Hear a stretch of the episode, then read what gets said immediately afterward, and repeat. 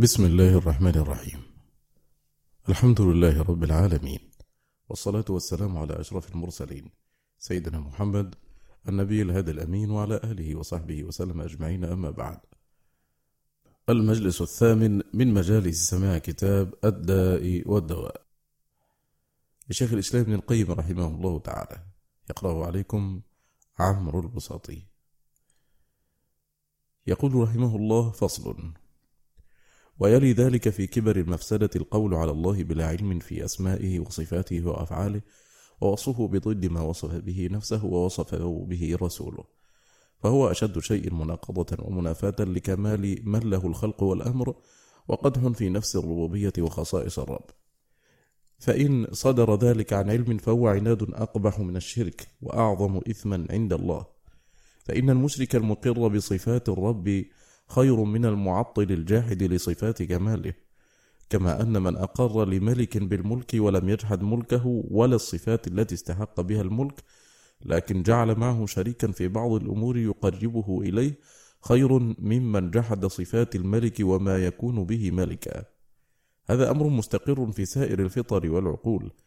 فإن القدح في صفات الكمال والجهد لها من عبادة واسطة بين المعبود الحق وبين العابد يتقرب إليه بعبادة تلك الواسطة إعظاما له وإجلالا.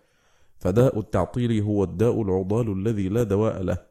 ولهذا حكى الله عن إمام المعطلة فرعون أنه أنكر على موسى ما أخبر به من أن ربه فوق السماوات فقال يا هامان ابن لي صرحا لعلي أبلغ الأسباب أسباب السماوات فأطلع إلى إله موسى وإني لأظنه كاذبا. واحتج الشيخ أبو الحسن الأشعري في كتبه على المعطلة بهذه الآية وقد ذكرنا لفظه في غير هذا الكتاب. والقول على الله بلا علم والشرك متلازمان. ولما كانت البدع المضلة جهلا بصفات الله وتكذيبا بما أخبر به عن نفسه وأخبر به عنه رسوله عنادا وجهلا كانت من أكبر الكبائر إن قصرت عن الكفر وكانت أحب إلى إبليس من كبار الذنوب كما قال بعض السلف البدعة أحب إلى إبليس من المعصية لأن المعصية يتاب منها والبدعة لا يتاب منها. وقال إبليس أهلكت بني آدم بالذنوب وأهلكوني بالاستغفار وبلا إله إلا الله. فلما رأيت ذلك بثثت فيهم الأهواء فهم يذنبون ولا يتوبون لأنهم يحسبون أنهم يحسنون صنعا. ومعلوم أن المذنب إنما ضرره على نفسه وأما المبتدع فضرره على النوع.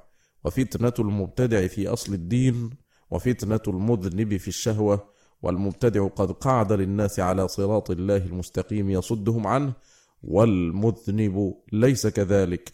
والمبتدع قادح في أوصاف الرب وكماله والمذنب ليس كذلك. والمبتدع مناقض لما جاء به الرسول والعاصي ليس كذلك. والمبتدع يقطع على الناس طريق الآخرة والعاصي بطيء السير بسبب ذنوبه. فصل. ثم لما كان الظلم والعدوان منافيا للعدل الذي قامت به السماوات والأرض وأرسل الله سبحانه رسله وأنزل كتبه ليقوم الناس به كان من أكبر الكبائر عند الله وكانت درجته في العظم بحسب مفسدته في نفسه. وكان قتل الإنسان ولده الطفل الصغير الذي لا ذنب له وقد جبل الله سبحانه القلوب على رحمته وعطفها عليه وخص الوالدين من ذلك بمزية ظاهرة فقتله خشية أن يشاركه في مطعمه ومشربه وماله من أقبح الظلم وأشده. وكذلك قتله أبويه اللذين كانا سبب وجوده وكذلك قتله ذا رحمه. وتتفاوت درجات القتل بحسب قبحه واستحقاق من قتله السعي في إبقائه ونصيحته. ولهذا كان أشد الناس عذابا يوم القيامة من قتل نبيا أو قتله نبي. ويليه من قتل إماما أو عالما يأمر الناس بالقسط ويدعوهم إلى الله وينصحهم في دينه.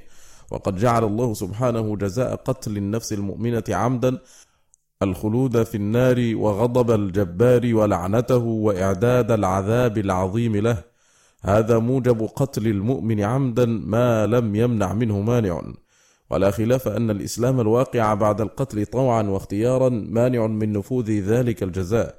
وهل تمنع توبة المسلم منه بعد وقوعه؟ فيه قولان للسلف والخلف وهما روايتان عن أحمد. والذين قالوا لا تمنع التوبة من نفوذه رأوا أنه حق لآدمي لم يستوفيه في دار الدنيا وخرج منها بظلامته فلا بد أن يستوفى له في دار العدل. قالوا وما استوفاه الوارث فإنما استوفى محض حقه الذي خيره الله بين استيفائه والعفو عنه وما ينفع المقتول من استيفاء وارثه وأي استدراك لظلامته حصل له باستيفاء وارثه. وهذا أصح القولين في المسألة أن حق المقتول لا يسقط باستيفاء الوارث وهما وجهان لأصحاب أحمد والشافعي وغيرهم. ورأت طائفة أنه يسقط بالتوبة واستيفاء الوارث فإن التوبة تهدم ما قبلها والذنب الذي قد جناه قد أقيم عليه حده. قالوا وإذا كانت التوبة تمحو أثر الكفر والسحر وما هو أعظم إثما من القتل فكيف تقصر عن محو أثر القتل؟ وقد قبل الله توبة الكفار الذين قتلوا أولياءه وجعلهم من خيار عباده ودعا الذين حرقوا أولياءهم وفتنوهم عن دينهم إلى التوبة. وقال قل يا عبادي الذين أسرفوا على أنفسهم لا تقنطوا من رحمة الله إن الله يغفر الذنوب جميعا. فهذه في حق التائب وهي تتناول الكفر وما دونه. قالوا وكيف يتوب العبد من الذنب ويعاقب عليه بعد التوبة؟ هذا معلوم انتفاؤه في شرع الله وجزائه.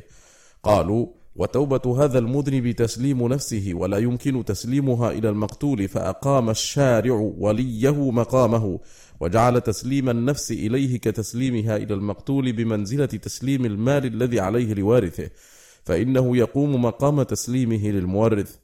والتحقيق في هذه المسألة أن القتل يتعلق به ثلاث حقوق حق لله وحق للمقتول وحق للولي. فإذا سلم القاتل نفسه طوعا واختيارا إلى الولي ندما على ما فعل وخوفا من الله وتوبة نصوحا سقط حق الله بالتوبة وحق الولي بالاستيفاء أو الصلح أو العفو وبقي حق المقتول يعوضه الله عنه يوم القيامة عن عبده التائب المحسن ويصلح بينه وبينه فلا يذهب حق هذا ولا تبطل توبة هذا. وأما مسألة المال فقد اختلف فيها فقالت طائفة إذا أدى ما عليه من المال إلى الوارث فقد برئ من عهدته في الآخرة كما برئ منها في الدنيا. وقالت طائفة بل المطالبة لمن ظلمه بأخذه باقية عليه يوم القيامة وهو لم يستدرك ظلامته بأخذ وارثه له فإنه منعه من انتفاعه به في طول حياته ومات ولم ينتفع به وهذا ظلم لم يستدركه هو وإنما انتفع غيره باستدراكه. وبنوا على هذا أنه لو انتقل من واحد إلى واحد وتعدد الورثة كانت المطالبة به للجميع. لأنه حق كان يجب عليه دفعه إلى كل واحد منهم عند كونه هو الوارث وهذا قول طائفة من أصحاب مالك من أصحاب مالك وأحمد. وفصل شيخنا بين الطائفتين فقال إن تمكن الموروث من أخذ ماله والمطالبة به فلم يأخذه حتى مات صارت المطالبة به للوارث في الآخرة كما هي كذلك في الدنيا. وإن لم يتمكن من طلبه وأخذه بل حال بينه وبينه ظلما وعدوانا فالطلب له في الآخرة.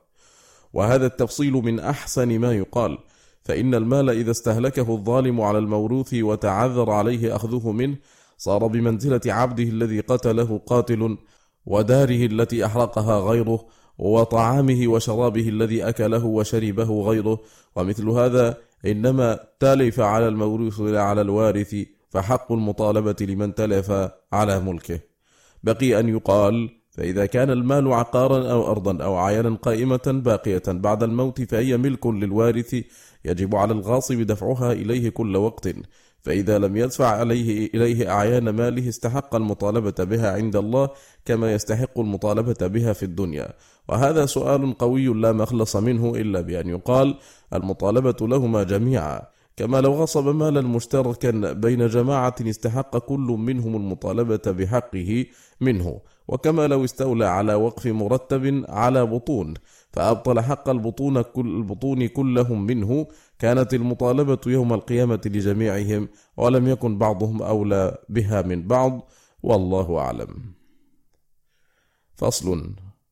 ولما كانت مفسدة القتل هذه المفسدة قال الله تعالى من أجل ذلك كتبنا على بني إسرائيل أنه من قتل نفسا بغير نفس أو فساد في الأرض فكأنما قتل الناس جميعا ومن أحياها فكأنما أحيا الناس جميعا. وقد أشكل فهم هذا على كثير من الناس وقالوا معلوم أن إثم قاتل مئة أعظم عند الله من إثم قاتل نفس واحدة وإنما أتوا من ضمنهم أن التشبيه في مقدار الإثم والعقوبة واللفظ لم يدل على هذا ولا يلزم من تشبيه الشيء بالشيء أخذه بجميع أحكامه. وقال تعالى كأنهم يوم يرونها لم يلبثوا إلا عشية أو ضحاها. وقال كأنهم يوم يرون ما يوعدون لم يلبثوا إلا ساعة من نهار. وذلك لا يوجب أن لبثهم في الدنيا إنما كان هذا المقدار. وقال النبي صلى الله عليه وسلم من صلى العشاء في جماعة فكأنما قام نصف الليل ومن صلى الفجر في جماعة فكأنما قام الليل كله أي مع العشاء كما جاء في لفظ آخر. وأصرح من هذا قوله من صام رمضان وأتبعه ستا من شوال فكأنما صام الدهر وقوله من قرأ قل هو الله أحد فكأنما قرأ ثلث القرآن ومعلوم أن ثواب فاعل هذه الأشياء لم يبلغ ثواب المشبه به فيكون قدرهما سواء. ولو كان قدر الثواب سواء لم يكن لمصلي العشاء والفجر جماعة منفعة في قيام الليل غير التعب والنصب.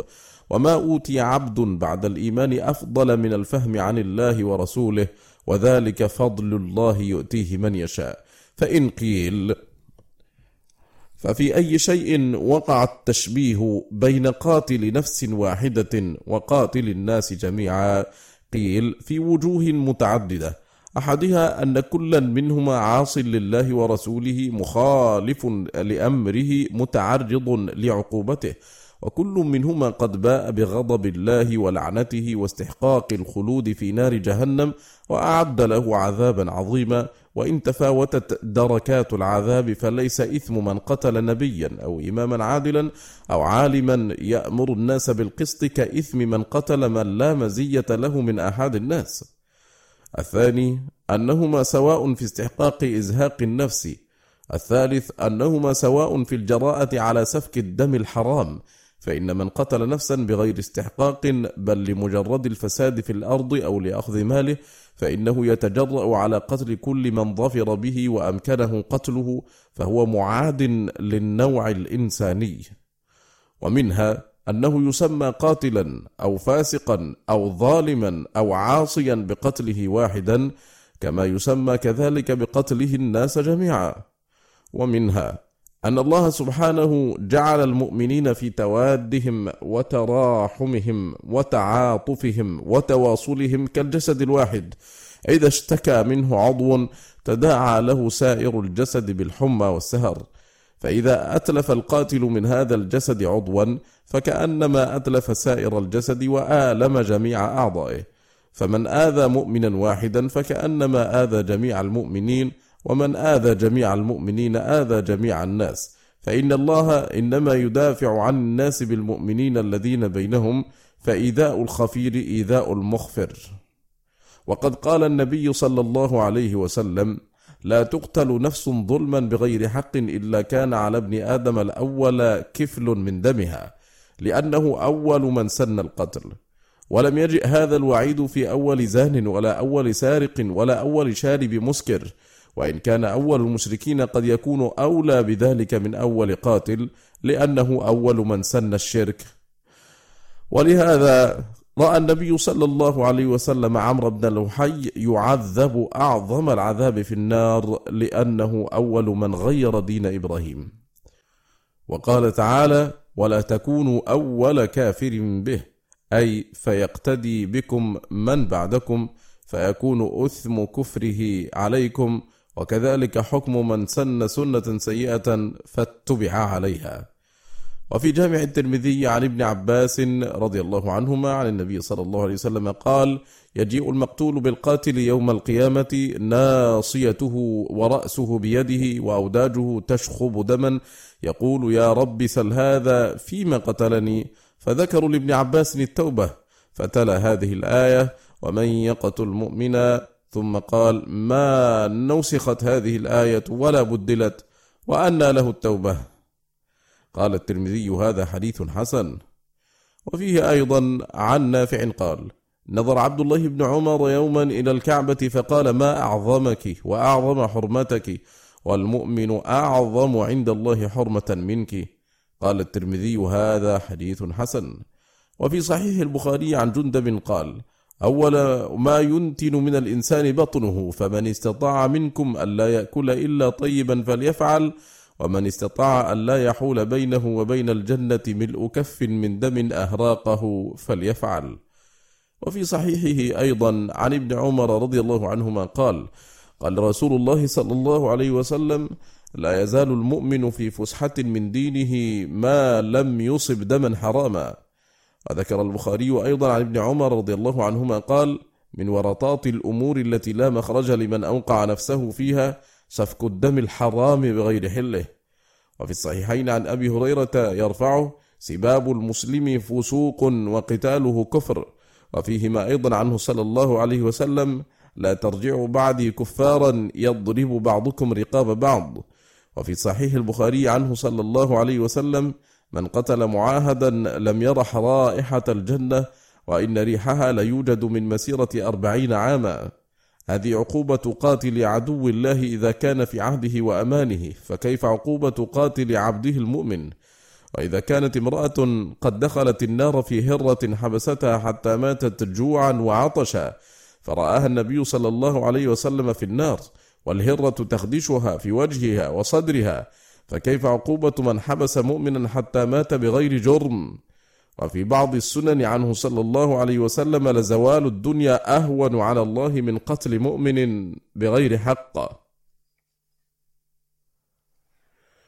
فصل ولما كانت مفسدة الزنا من أعظم المفاسد وهي منافية لمصلحة نظام العالم في حفظ الأنساب وحماية الفروج وصيانة الحرمات وتوقي ما يوقع أعظم العداوة والبغضاء بين الناس من إفساد كل منهم امرأة صاحبه وابنته وأخته وأمه. وفي ذلك خراب العالم كانت تلي مفسدة القتل في الكبر ولهذا قرنها الله سبحانه بها في كتابه ورسوله بها في سنته كما تقدم. قال الإمام أحمد ولا أعلم بعد قتل النفس شيئا أعظم من الزنا وقد أكد سبحانه حرمته بقوله والذين لا يدعون مع الله إلها آخر ولا يقتلون النفس التي حرم الله إلا بالحق ولا يزنون ومن يفعل ذلك يلقى أثاما يضاعف له العذاب يوم القيامة ويخلد فيه مهانا إلا من تاب فقرن الزنا بالشرك وقتل النفس. وجعل جزاء ذلك الخلود في العذاب المضاعف ما لم يرفع العبد موجب ذلك بالتوبة والإيمان والعمل الصالح. وقال تعالى ولا تقربوا الزنا إنه كان فاحشة وساء سبيلا. فأخبر عن فحشه في نفسه وهو القبيح الذي قد تناهى قبحه حتى استقر فحشه في العقول حتى عند كثير من الحيوان. وذكر البخاري في صحيحه عن عمرو بن ميمون الأودي قال رأيت في الجاهلية قردا زنى بقردة فاجتمع القرود عليهما فرجموهما حتى ماتا. ثم أخبر عن غايته بأنه ساء سبيلا فإنه سبيل هلكة وبوار وافتقار في الدنيا وسبيل عذاب وخزي ونكال في الآخرة. ولما كان نكاح أزواج الآباء من أقبحه خصه بمزيد ذنب فقال إنه كان فاحشة ومقتا وساء سبيلا. وعلق سبحانه فلاح العبد على حفظ فرجه منه فلا سبيل له إلى الفلاح بدونه فقال قد أفلح المؤمنون الذين هم في صلاتهم خاشعون والذين هم عن اللغو معرضون والذين هم للزكاة فاعلون. والذين هم لفروجهم حافظون إلا على أزواجهم أو ما ملكت أيمانهم فإنهم غير ملومين فمن ابتغى وراء ذلك فأولئك هم العادون وهذا يتضمن ثلاثة أمور أن من لم يحفظ فرجه لم يكن من المفلحين وأنه من الملومين ومن العادين. ففاته الفلاح واستحق اسم العدوان ووقع في اللوم. فمقاساة ألم الشهوة ومعاناتها أيسر من بعض ذلك. ونظير هذا أنه سبحانه ذم الإنسان وأنه خلق هلوعا لا يصبر على سراء ولا ضراء. بل إذا مسه الخير منع وبخل. وإذا مسه الشر جازع إلا من استثناه بعد ذلك من الناجين من خلقه فذكر منهم والذين هم لفروجهم حافظون إلا على أزواجهم أو ما ملكت أيمانهم فإنهم غير ملومين فمن ابتغى وراء ذلك فأولئك هم العادون. وأمر تعالى نبيه صلى الله عليه وسلم أن يأمر المؤمنين بغض أبصارهم وحفظ فروجهم وأن يعلمهم أنه مشاهد مشاهد لأعمالهم مطلع عليها. يعلم خائنة الأعين وما تخفي الصدور. ولما كان مبدأ ذلك من قبل البصر جعل الأمر بغضه مقدما على حفظ الفرج. فإن الحوادث مبداها من النظر كما أن معظم النار من مستصغر الشرر.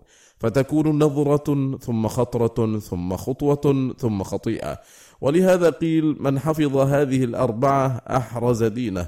اللحظات والخطرات واللفظات والخطوات.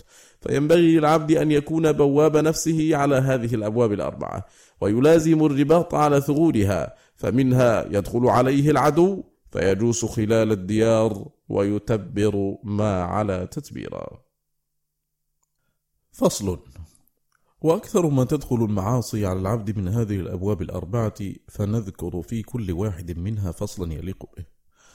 فأما اللحظات فهي رائد الشهوة ورسولها وحفظها أصل حفظ الفرج.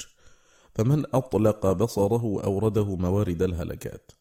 وقال النبي صلى الله عليه وسلم لا تتبع النظرة النظرة فإنما لك الأولى وليست لك الآخرة.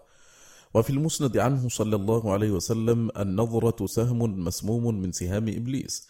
فمن غض بصره عن محاسن امرأة لله أورث الله قلبه حلاوة إلى يوم يلقاه. هذا معنى الحديث. وقال غضوا أبصاركم واحفظوا فروجكم. وقال إياكم والجلوس على الطرقات. قالوا يا رسول الله مجالسنا ما لنا منها بد. قال فإن كنتم لا بد فاعلين فأعطوا الطريق حقه. قالوا وما حقه؟ قال غض البصر وكف الأذى ورد السلام. والنظر أصل عامة الحوادث التي تصيب الإنسان فإن النظرة تولد خطرة ثم تولد الخطرة فكرة ثم تولد الفكرة شهوة ثم تولد الشهوة إرادة ثم تقوى فتصير عزيمة جازمة فيقع الفعل ولا بد ما لم يمنع منه مانع. وفي هذا قيل الصبر على غض البصر أيسر من الصبر على ألم ما بعده. قال الشاعر كل الحوادث مبدأها من النظر ومعظم النار من مستصغر شرره كم نظرة بلغت من قلب صاحبها كمبلغ السهم بين القوس والوتر والعبد ما دام ذا طرف يقلبه في أعين العين موقوف على الخطر يسر مقلته ما ضر مهجته لا مرحبا بسرور عاد بالضرر. ومن آفات النظر أنه يورث الحسرات والزفرات والحرقات فيرى العبد ما ليس قادرا عليه ولا صابرا عنه وهذا من أعظم العذاب أن ترى ما لا صبر لك عن بعضه ولا قدرة لك على بعضه. قال الشاعر وكنت متى أرسلت طرفك رائدا لقلبك يوما أتعبتك المناظر رأيت الذي لا كله أنت قادر عليه ولا عن بعضه أنت صابر وهذا البيت يحتاج إلى شرح ومراده أنك ترى ما لا تصبر عن شيء منه ولا تقدر على شيء منه فإن قوله لا كله أنت قادر عليه نفي لقدرته على الكل التي لا تنتفي إلا بنفي القدرة عن كل واحد. وكم ممن أرسل لحظاته فما أقلعت إلا وهو يتشحط بينهن قتيلا كما قيل يا ناظرا ما أقلعت لحظاته حتى تشحط بينهن قتيل. ولي من أبيات مل السلامة فاغتدت لحظاته وقفا على طلل يظن جميلا. ما زال يتبع إثره لحظاته حتى تشحط بينهن قتيلا. ومن العجب أن لحظة الناظر سهم لا يصل إلى المنظور إليه حتى يتبوأ مكانا من قلب الناظر ولي من قصيدة يا راميا بسهام اللحظ مجتهدا أنت القتيل بما ترمي فلا تصب. وباعث الطرف يرتاد الشفاء له احبس رسولك لا يأتيك بالعطب. وأعجب من ذلك أن النظرة تجرح القلب فيتبعها جرحا على جرح ثم لا يمنعه ألم الجراحة من استدعاء تكرارها. ولي أيضا في هذا المعنى ما زلت تتبع نظرة في نظرة في إثر كل مليحة ومليح وتظن ذاك دواء جرحك وهو في التحقيق تجريح على تجريح فذبحت طرفك باللحاظ وبالبكاء فالقلب منك ذبيح ني ذبيح وقد قيل حبس اللحظات. أيسر من دوام الحسرات.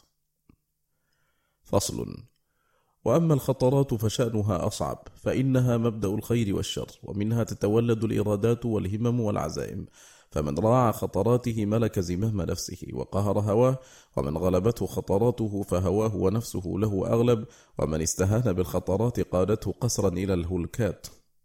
ولا تزال الخطرات تتردد على القلب حتى تصير منى باطلة كسراب بقيعة يحسبه الظمآن ماء حتى إذا جاءه لم يجده شيئا ووجد الله عنده فوفاه حسابه.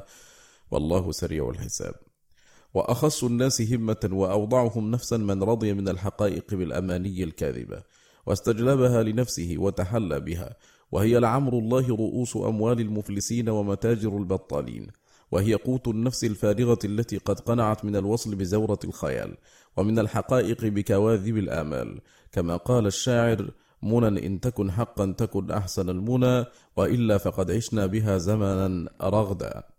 وهي أضر شيء على الإنسان وتتولد من العجز والكسل وتولد التفريط والحسرة والندم والمتمني لما فاته والمتمني لما فاته مباشرة الحقيقة بحسه نحت صورتها في قلبه وعانقها وضمها إليه. فقنع بوصال صورة وهمية خيالية صورها فكره وذلك لا يجدي عليه شيئا.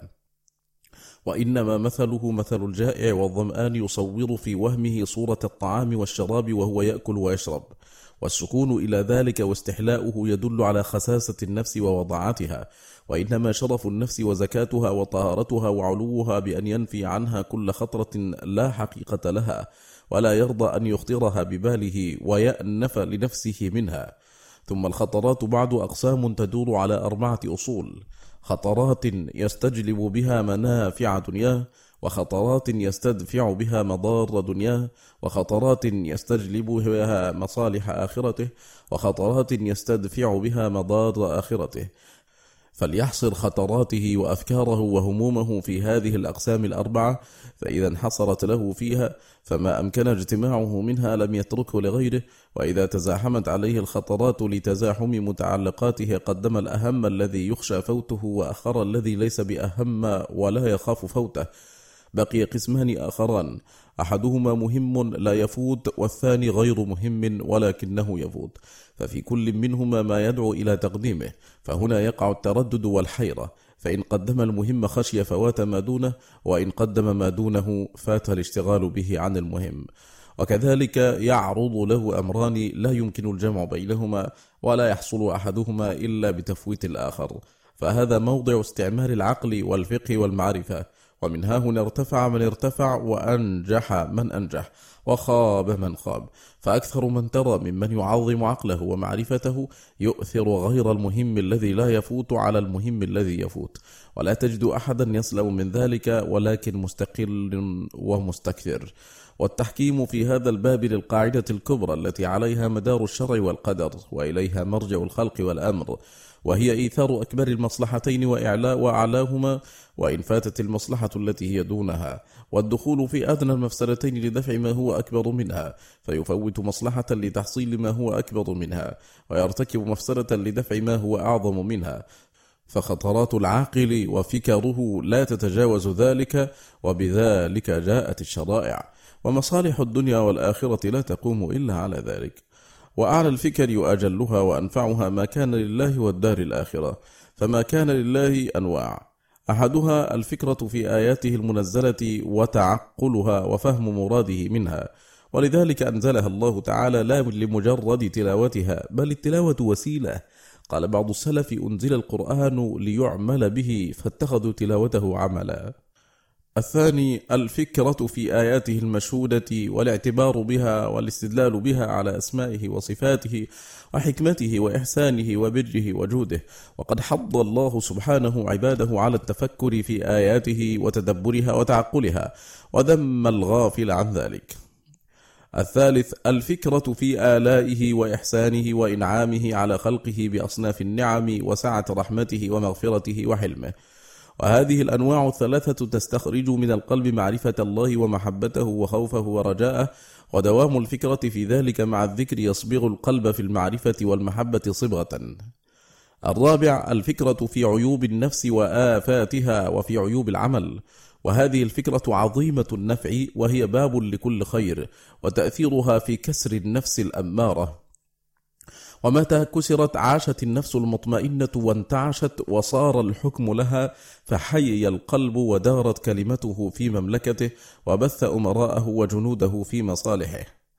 الخامس الفكرة في واجب الوقت ووظيفته وجمع الهم كله عليه فالعارف ابن وقته فإن أضاعه ضاعت عليه مصالحه كلها فجميع المصالح إنما تنشأ من الوقت وإن ضيعه لم يستدركه أبدا قال الشافعي رضي الله عنه صحبت الصوفية فلم أستفد منهم سوى حرفين أحدهما قولهم الوقت سيف فإن قطعته وإلا قطعك وذكر الكلمة الأخرى.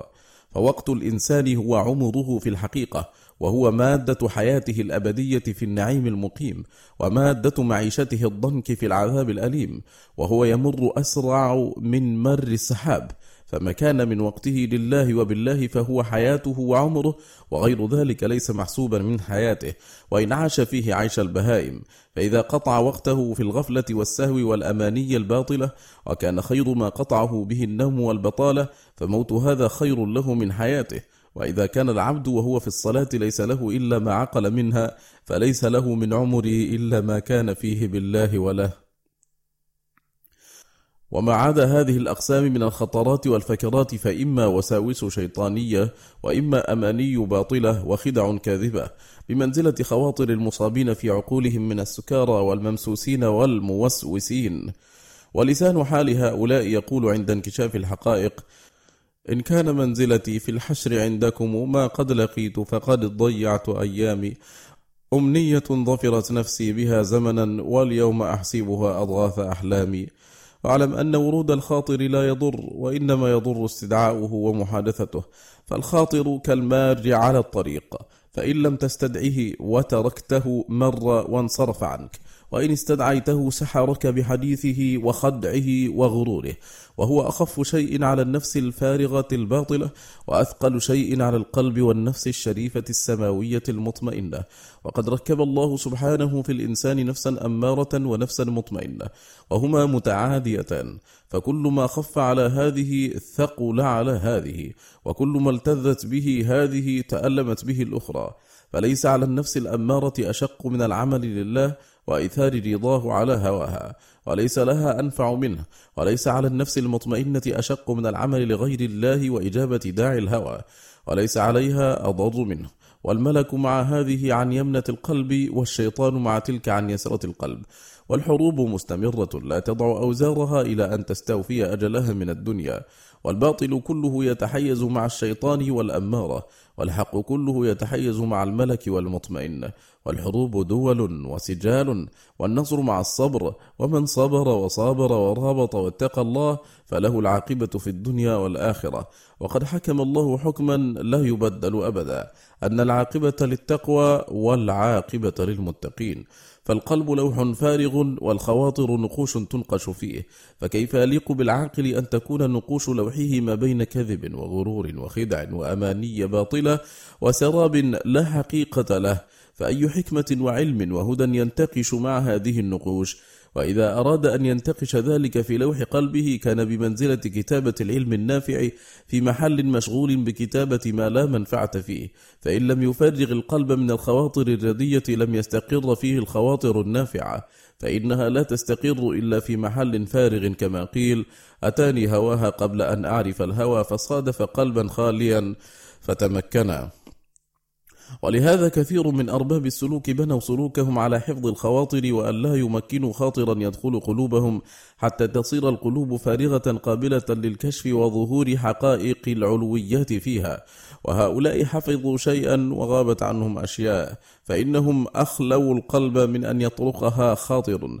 فبقيت فارغة لا شيء فيها فصادفها الشيطان خالية فبذر فيها الباطل في قوالب أوهمهم أنها أعلى الأشياء وأشرافها. وعوضهم بها عن الخواطر التي هي مادة العلم والهدى. وإذا خلى القلب عن هذه الخواطر جاء الشيطان فوجد المحل خاليا فشغله بما يناسب حال صاحبه حيث لم يستطع أن يشغله بالخواطر السفلية. فشغله بإرادة التجريد والفراغ من الإرادة التي لا صلاح للعبد ولا فلاح إلا بأن تكون هي المستولية على قلبه. وهي إرادة مراد الله الديني الأمري الذي يحبه ويرضاه وشغل القلب واهتمامه بمعرفته على التفصيل به والقيام به وتنفيذه في الخلق والطرق إلى ذلك والتوصل إليه بالدخول في الخلق لتنفيذه. فبرطلهم الشيطان عن ذلك بأن دعاهم إلى تركه وتعطيله من باب الزهد في خواطر الدنيا وأسبابها. وأوهمهم أن كمالهم في ذلك التجريد والفراغ وهيهات. إنما الكمال في امتلاء القلب والسر من الخواطر والإرادات والفكر في تحصيل مراضي الرب تعالى من العبد ومن الناس والفكر في طرق ذلك والتوصل إليه. فأكمل الناس أكثرهم خواطر وفكرا وإرادات لذلك كما أن أنقص الناس أكثرهم خواطر وفكرا وإرادات لحظوظه وهواه أين كانت والله المستعان. وهذا عمر بن الخطاب كانت تتزاحم عليه الخواطر في مراض الرب تعالى فربما استعملها في صلاته فكان يجهز جيشه وهو في صلاته فيكون قد جمع بين الجهاد والصلاة. وهذا من باب تدخل العبادات في العبادة الواحدة وهو باب عزيز شريف لا يعرفه إلا صادق الطلب متضلع من العلم عالي الهمة بحيث يدخل في عبادة يظفر فيها بعبادات شتى وذلك فضل الله يؤتيه من يشاء. فصل وأما اللفظات فحفظها بأن لا يخرج لفظة ضائعة بل لا يتكلم إلا فيما يرجو فيه الربح والزيادة في دينه. فإذا أراد أن يتكلم بالكلمة نظر هل فيها ربح وفائدة أم لا فإن لم يكن فيها ربح أمسك عنها وإن كان فيها ربح نظر هل يفوته بها كلمة هي أربح منها فلا يضيعها بهذه وإذا أردت أن تستدل على ما في القلب فاستدل عليه بحركة اللسان فإنه يطلع ما في القلب شاء صاحبه أمامه. قال يحيى بن معاذ القلوب كالقدور تغلي بما فيها وألسنتها مغارفها فانظر الرجل حين يتكلم فإن لسانه يغترف لك مما في قلبه حلو وحامض وعذب وأوجاج وغير ذلك ويبين لك طعم قلبه اغتراف لسانه. أي كما تطعم بلسانك طعم ما في القدر من الطعام فتدرك العلم بحقيقته كذلك تطعم ما في قلب الرجل من لسانه فتذوق ما في قلبه من لسانه كما تذوق ما في القدر بلسانك. وفي حديث أنس المرفوع لا يستقيم إيمان عبد حتى يستقيم قلبه ولا يستقيم قلبه حتى يستقيم لسانه. وسئل صلى الله عليه وسلم عن أكثر ما يدخل الناس النار فقال الفم والفرج. قال الترمذي حديث صحيح. وقد سأل معاذ النبي صلى الله عليه وسلم عن العمل الذي يدخله الجنة ويباعده من النار فأخبره برأسه وعموده وذروة سنامه ثم قال ألا أخبرك بملاك ذلك كله؟ قال بلى يا رسول الله فأخذ بلسان نفسه ثم قال كف عليك هذا. فقال وإنا لمؤاخذون بما نتكلم به.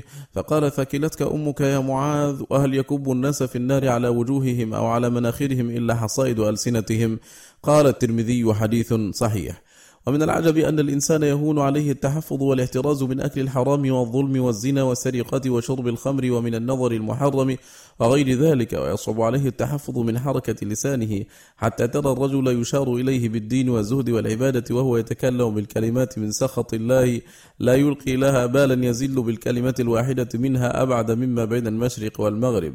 وكم ترى من رجل متورع عن الفواحش والظلم ولسانه يفري في أعراض الأحياء والأموات ولا يبالي ما يقول. وإذا أردت أن تعرف ذلك فانظر إلى ما رواه مسلم في صحيحه.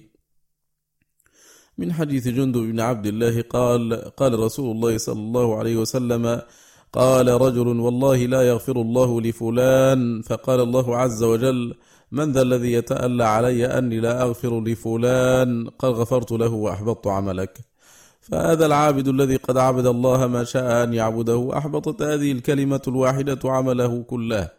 وفي حديث أبي هريرة نحو ذلك ثم قال أبو هريرة تكلم بكلمة أوبقت دنياه وآخرته.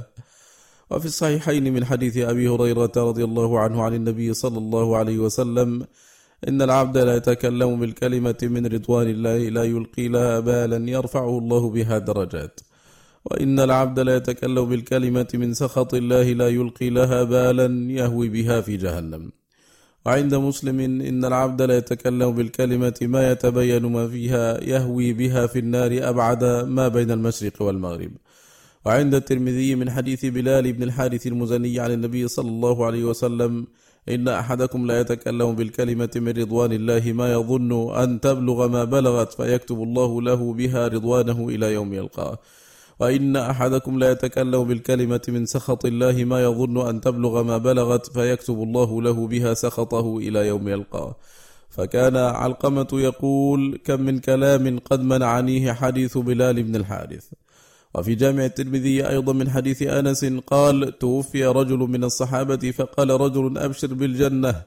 فقال له رسول الله صلى الله عليه وسلم أولا تدري فلعله تكلم فيما لا يعنيه أو بخل بما لا ينقصه. قال حديث حسن. وفي لفظ أن غلاما استشهد يوم أحد فوجد على بطنه صخرة مربوطة من الجوع فمسحت أمه التراب عن وجهه وقالت هنيئا لك يا بني. لك الجنة. فقال النبي صلى الله عليه وسلم وما يدريك لعله كان يتكلم فيما لا يعنيه ويمنع ما لا يضره. وفي الصحيحين من حديث أبي هريرة يرفعه من كان يؤمن بالله واليوم الآخر فليقل خيرا أو ليصمت.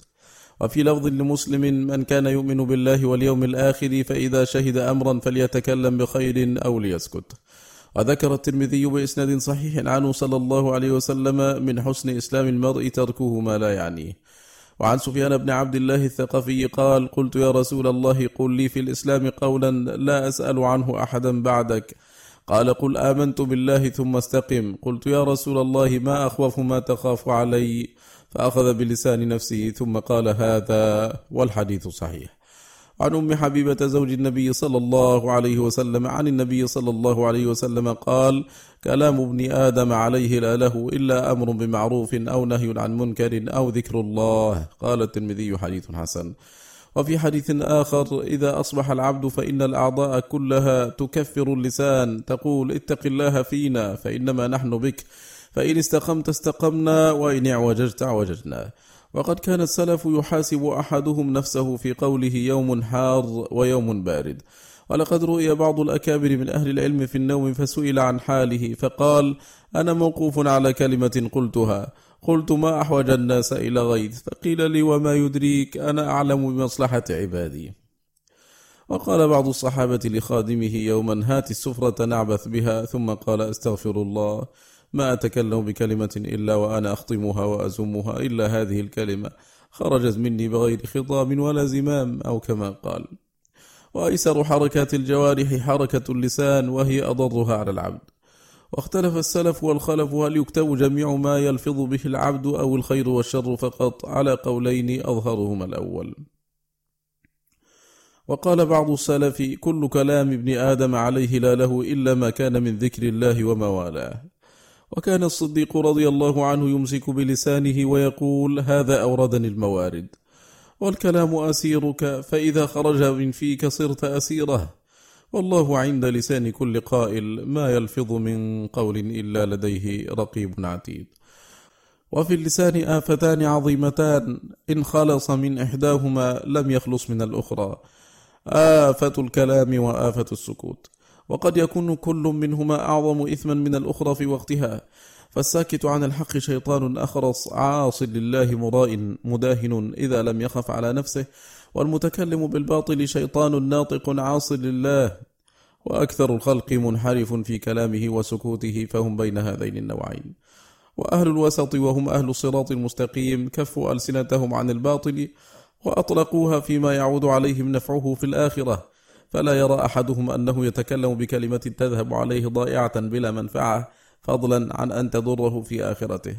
وإن العبد ليأتي يوم القيامة بحسنات أمثال الجبال فيجد لسانه قد هدمها عليه كلها.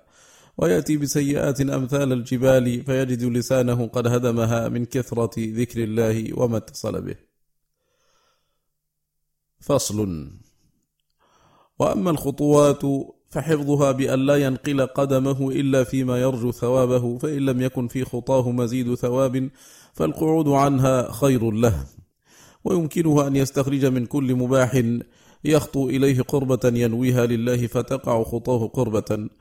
ولما كانت العثرة عثرتين عثرة الرجل وعثرة اللسان جاءت إحداهما قرينة الأخرى في قوله تعالى وعباد الرحمن الذين يمشون على الأرض هونا وإذا خاطبهم الجاهلون قالوا سلاما فوصفهم بالاستقامة في لفظاتهم وخطواتهم كما جمع بين اللحظات والخطرات في قوله يعلم خائنة الأعين وما تخفي الصدور. إلى هنا ينتهي مجلسنا هذا على خير بإذن الله نلقاكم. وصلى الله وسلم وبارك على سيدنا محمد وآله وصحبه والسلام عليكم ورحمة الله تعالى وبركاته.